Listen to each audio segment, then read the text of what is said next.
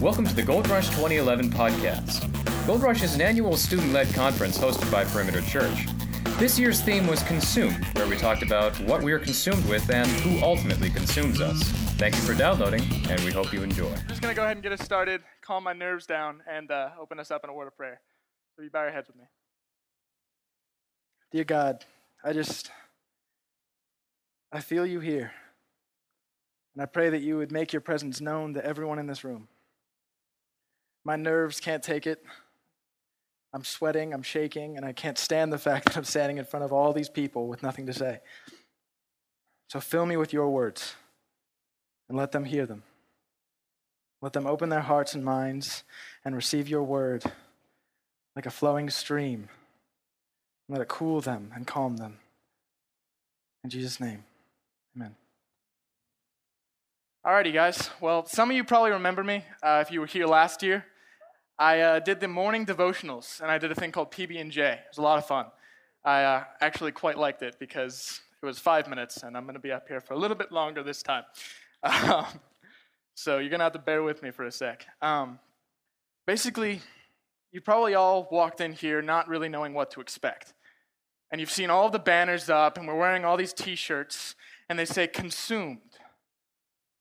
And you're probably thinking, now what does that mean?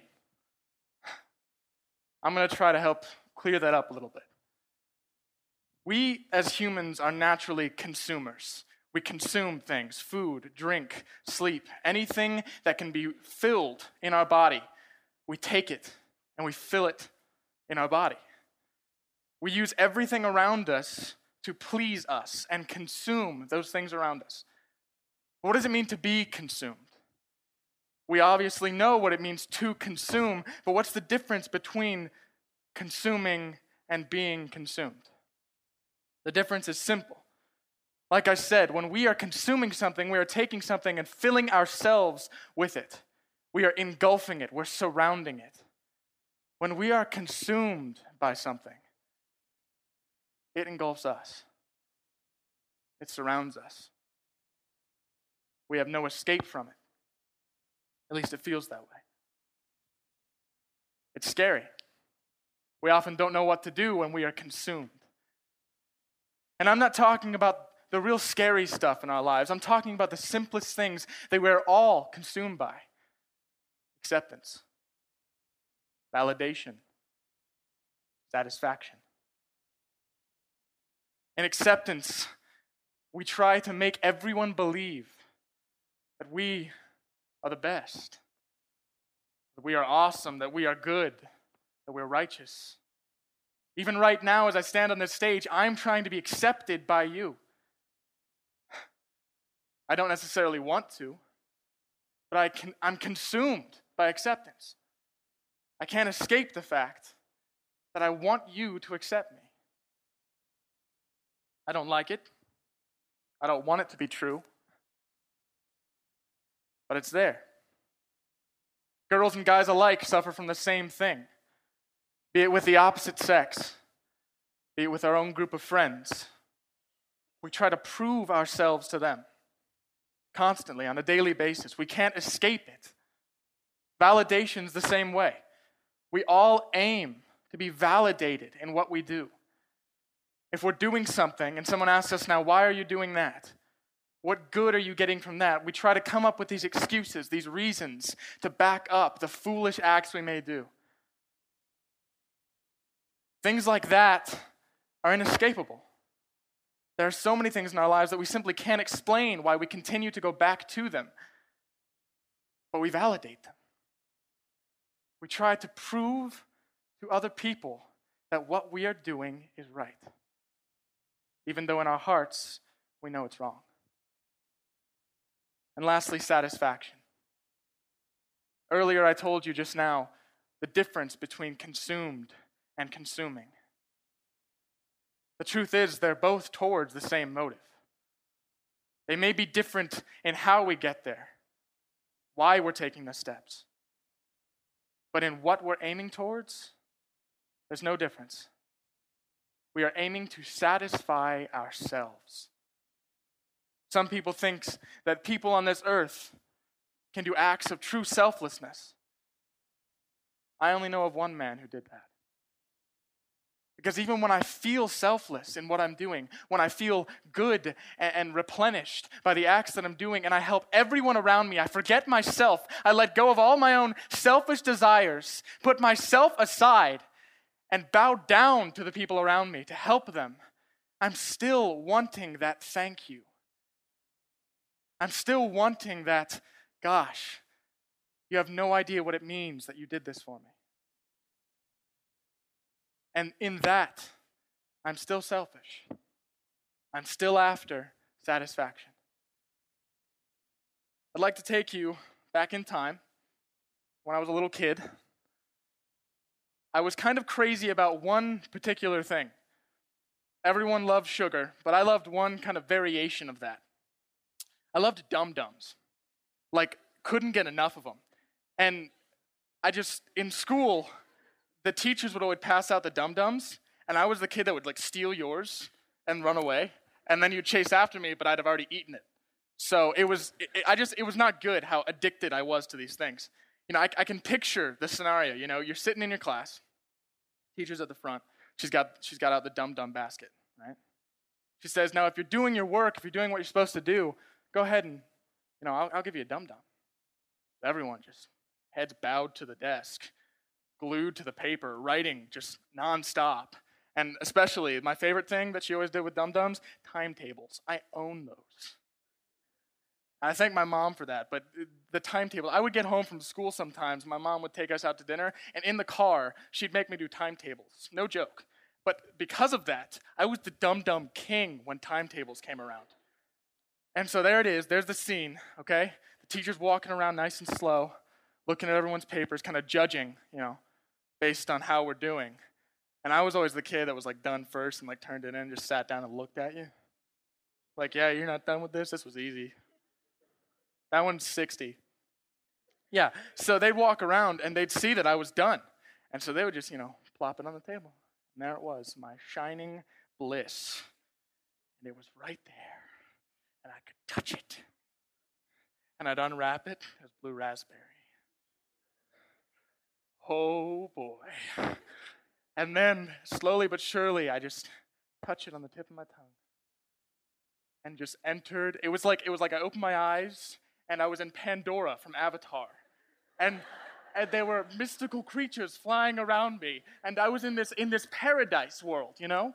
And I just I was just in complete bliss. And then give it a couple seconds. It's gone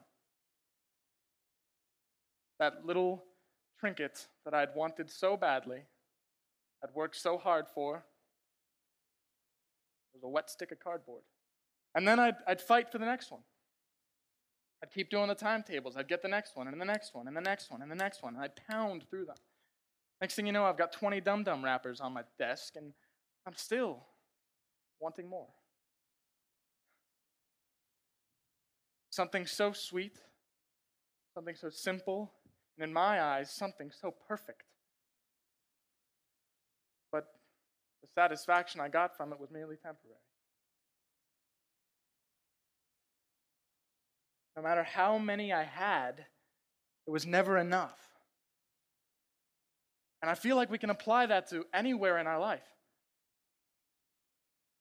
For some, it's drugs, alcohol, the party scene, and then we get to the ones that we all share reputation, acceptance, validation, satisfaction. We try to fill ourselves up with it. We try to be consumed by it. And it won't satisfy. It won't truly give us the sustenance we so crave. I'd like to go into a passage from Micah Micah 3 5 through 7. This is what the Lord says As for the prophets who lead my people astray, if one feeds them, they proclaim peace. If he does not, they prepare to wage war against him. Therefore, night will come over you without visions, and darkness without divination. The sun will set for the prophets, and the day will go dark for them. Seers will be ashamed, and the diviners graced, disgraced. They will all cover their faces because there is no answer from God. And there are so many people in here, I know, that proclaim themselves Christians. We go to church, we talk the talk, we walk the walk, we do the actions. Sometimes we're lacking the purpose, sometimes we're lacking the meaning. Still focused on the things we truly think matter above all else our worldly desires, our worldly aspirations. There's only one thing that can truly satisfy us.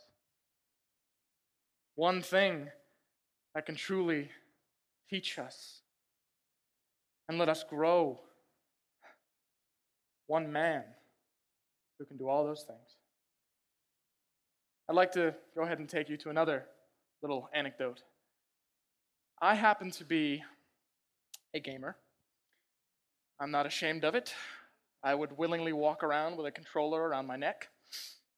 I, in fact, am very proud of my gaming. If you'd like to take me on in Halo sometime, my gamer tag is Seawheels Run. You can contact me anytime and I will whoop your butt. But, anyways, on other matters, I like Xbox. And uh, yeah, can I get some Xbox fans in here? You, you mention the word Xbox and people go crazy, I swear. And, and it's hilarious, though. What cracks me up is that in any Xbox game, yes, there are. And they should stop playing because they belong elsewhere, like outside. But the other thing that are in all games, and everyone here that is a fan of Xbox and plays it knows this, there are achievements. You, you attain these achievements, you gobble them up.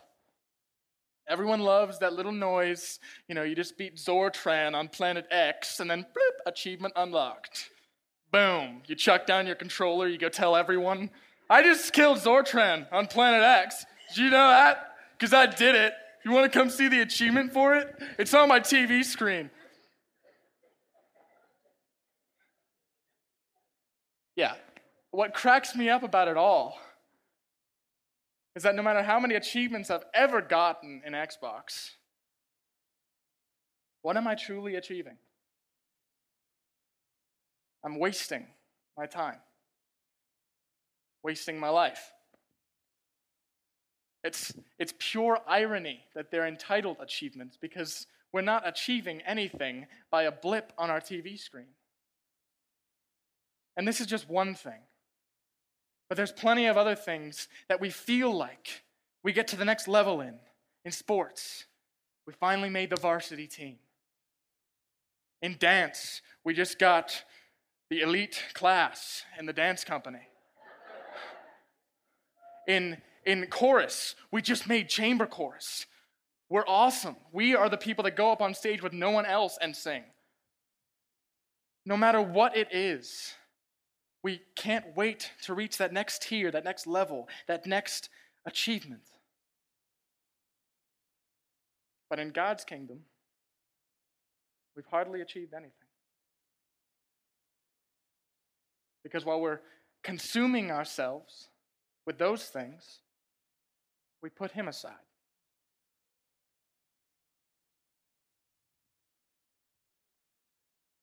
Sometimes I feel like God is there.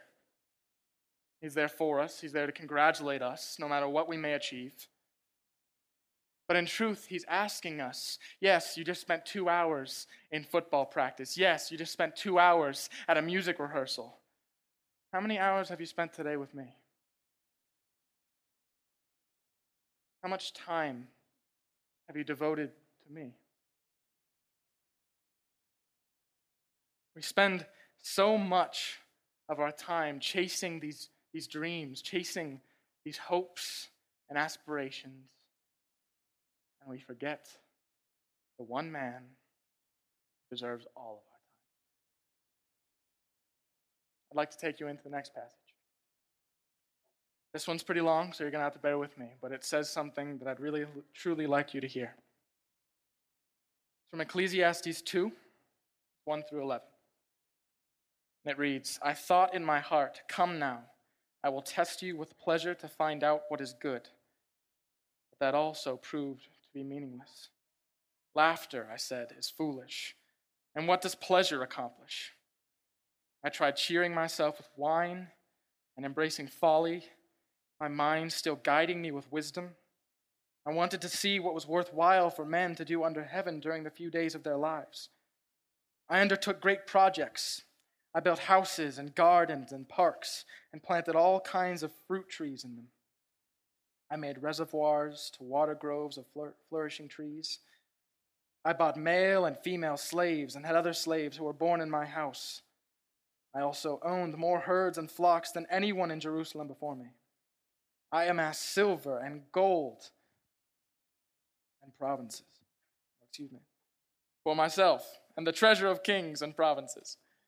I acquired men and women singers and, and a harem as well, the delights of the heart of man. I became greater by far than anyone in Jerusalem before me. In all this, my wisdom stayed with me. I denied myself nothing my eyes desired. I refused my heart no pleasure. My heart took delight in all my work, and this was the reward for all my labor. Yet when I surveyed all that my hands had done, what I had toiled to achieve, everything was meaningless, a chasing after the wind. Nothing was gained under the sun. I just want to break that down a little bit. That's a lot to digest. I know. What we see here is a man that one by one lists all of the things that he has achieved the attainment of provinces, the great crops that he's built, the slaves that he's acquired, all of the things that comparatively to other men, he defames them. He stands above all of them as the greatest in Jerusalem. And even this man steps back, looks at it, and then he looks up. He thinks, What have I achieved? What have I truly attained in my life? Makes me think. Makes me pray. But this man has more than I could ever dream of, and still he questions what he's attained and what he's made in his life. And I think, why am I not constantly questioning the same thing? Why am I not looking to God thinking, what have I truly achieved? And I want to move to the very last sentence. He says, After all that is done, after all that I've aspired to be, all of it seems like a chasing after the wind. You ever chase the wind? You can't catch it. Even if you feel like you do, it slips right through your fingers. Not there to be yours. You reach out for it and you can't hold on.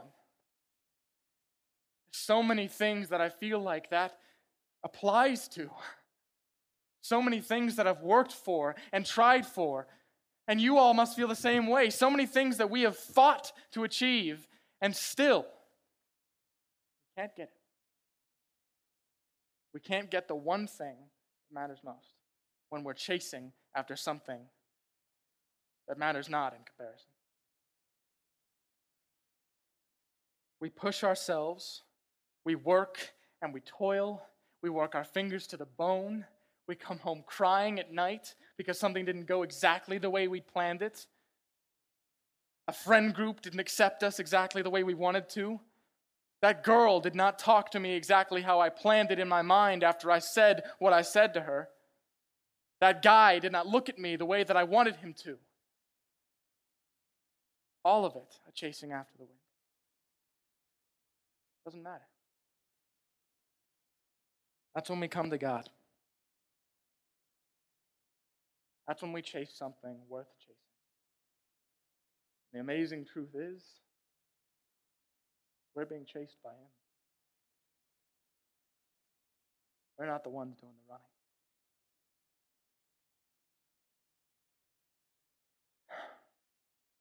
I'd like to close with a reaching out. Guys, I'm going to talk to you for a second. My men in this room.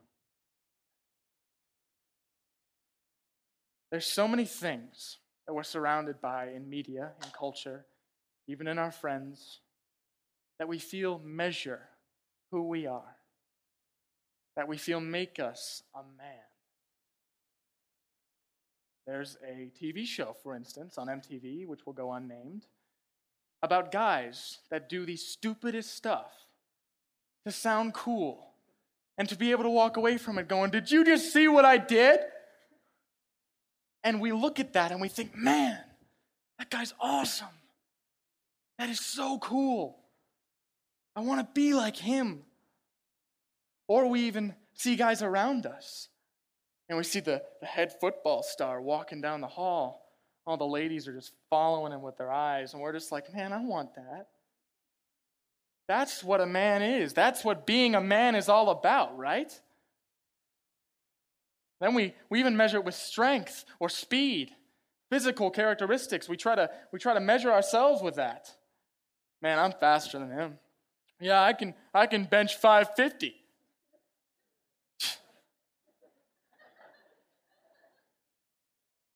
We try to truly measure ourselves based on the amount of weight we can lift, friends we have, the reputation we've earned, crazy stunts we've pulled off. God's thinking to himself, You foolish man, you know not what a man is, if that's what you believe a man to truly be. See, men go through their lives asking one question in three different ways. It's always, will I measure up? Will I measure up when we're younger, out on the ball field, in sports, with our friends? Then we get a little bit older. We enter the teenage to adult years, and we think, will I measure up with the ladies? Will they like me? Will they be impressed? Then we get even older, and we think, will I measure up in the boardroom? How much money can I make this year? How many people can I impress with the awesome car I just bought or the amazing house I just was able to afford for my family? And God asks us, What about the house that I have for you here in heaven? What about the riches that are awaiting you if you would just take the time to surrender to me? I tell you, a man is not measured by anything of this world. Man is measured by him and how he looks upon us. Now I'm going to talk to the girls. I'm not going to leave you alone in this. See, women, and of course, I can't speak completely true, but from what I perceive, So please do not hurt me after this if I perceive something wrongly. But from what I perceive, women look at media and they look at culture and they see beauty in other women. And they think, how can I be like her? They think, how can I equal that status? I want to be looked at by every man that I walk by because of how beautiful I am. You're consumed with what you see in yourself. You look in the mirror. But also, when you step aside from the mirror, by what other people see. The women ask one question, one way, their entire lives Am I beautiful? Inside and out. And I tell you, no prima donna on a magazine can measure up to half the women in this room.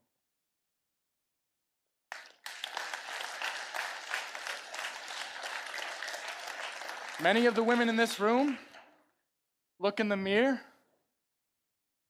and they see someone, they see something but they see someone who is chasing for Him.